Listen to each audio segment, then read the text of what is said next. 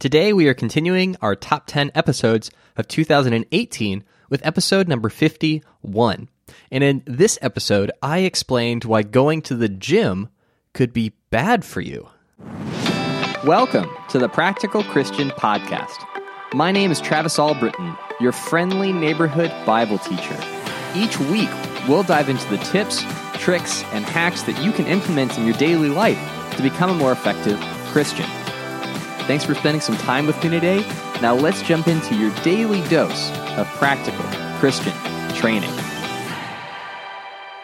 Now, before we dive into the uh, tip for the day, this is not what you think, all right? This is not a, uh, a, a vendetta against the gym.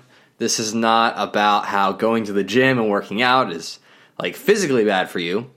And, you know, this is about uh, balance. This is about priorities. And this is about maintaining the proper balance in your spiritual life, all right? Because going to the gym is rewarding. Going to the gym leads to certain results that you get in shape, and that's a good thing. Getting in shape is a good thing. I just want to say that at the beginning. But being a gym rat, someone who goes to the gym all the time, can lead to some unintended consequences. And that is what I want to talk about in this episode today, all right? Because when you go to the gym all the time, like you do not miss a day at the gym, it's very easy to do a couple of things. One, you start to idolize how you look in the mirror, right? That you look at fitness magazines, you look at other people in the gym, and you think, I need to look like that. I need to work out more so that way I look like the people I see in magazines, that I see working out at the gym. And you start to idolize that false body image, that negative body image. And you can spend too much time work so that's so that's number 1. And then number 2 is that you can spend too much time working out at the expense of investing in your spiritual growth, all right? And so we're not saying the gym is bad on its own, but that by over investing in working out, it could have some negative consequences. And what we want is to have a life that is in proper balance. So, what is the solution to that? How can you go to the gym without falling into those traps? Well, here's a nice rule of thumb that I developed when I was in college because I had this issue is don't go to the gym unless you've spent time with God. All right, that's just a great rule of thumb. And First Timothy chapter 4. This is a great passage that I think paints this picture well.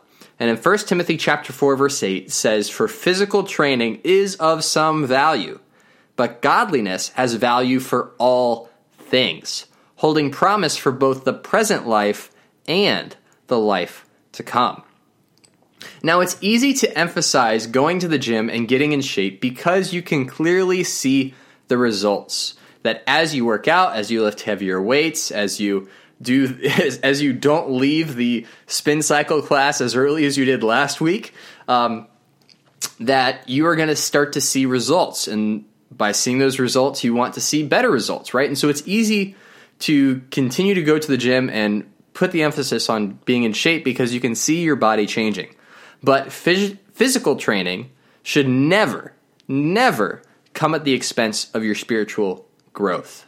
All right? It should never come at the expense of your spiritual growth. And this is what happened to me. When I was a freshman in college, I was committed to being in shape, and a lot of it was this, you know, in this false negative body image that I had that I had to have a six pack, I had to look jacked, I had had to look like, you know, the guys in the movie 300, which is not a, not a, a you know a spiritual movie in any sense, but uh, that was the image that I had in my mind, and that was my goal.